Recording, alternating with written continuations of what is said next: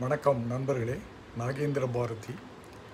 நாகேந்திர பாரதியின் கவிதைகள் தொகுப்பு அறுபத்தி ஒன்று மனசெல்லாம் வெளிச்சம் என்ற தலைப்பில் இன்று அமேசான் கிண்டிலில் வெளியாகியுள்ளது. இயற்கையும் வாழ்க்கையும் மனமெல்லாம் வெளிச்சமாக பூத்து திகழ்வதை பற்றிய கவிதைகளாக நிறைந்துள்ளதால் இதற்கு இந்த தலைப்பு.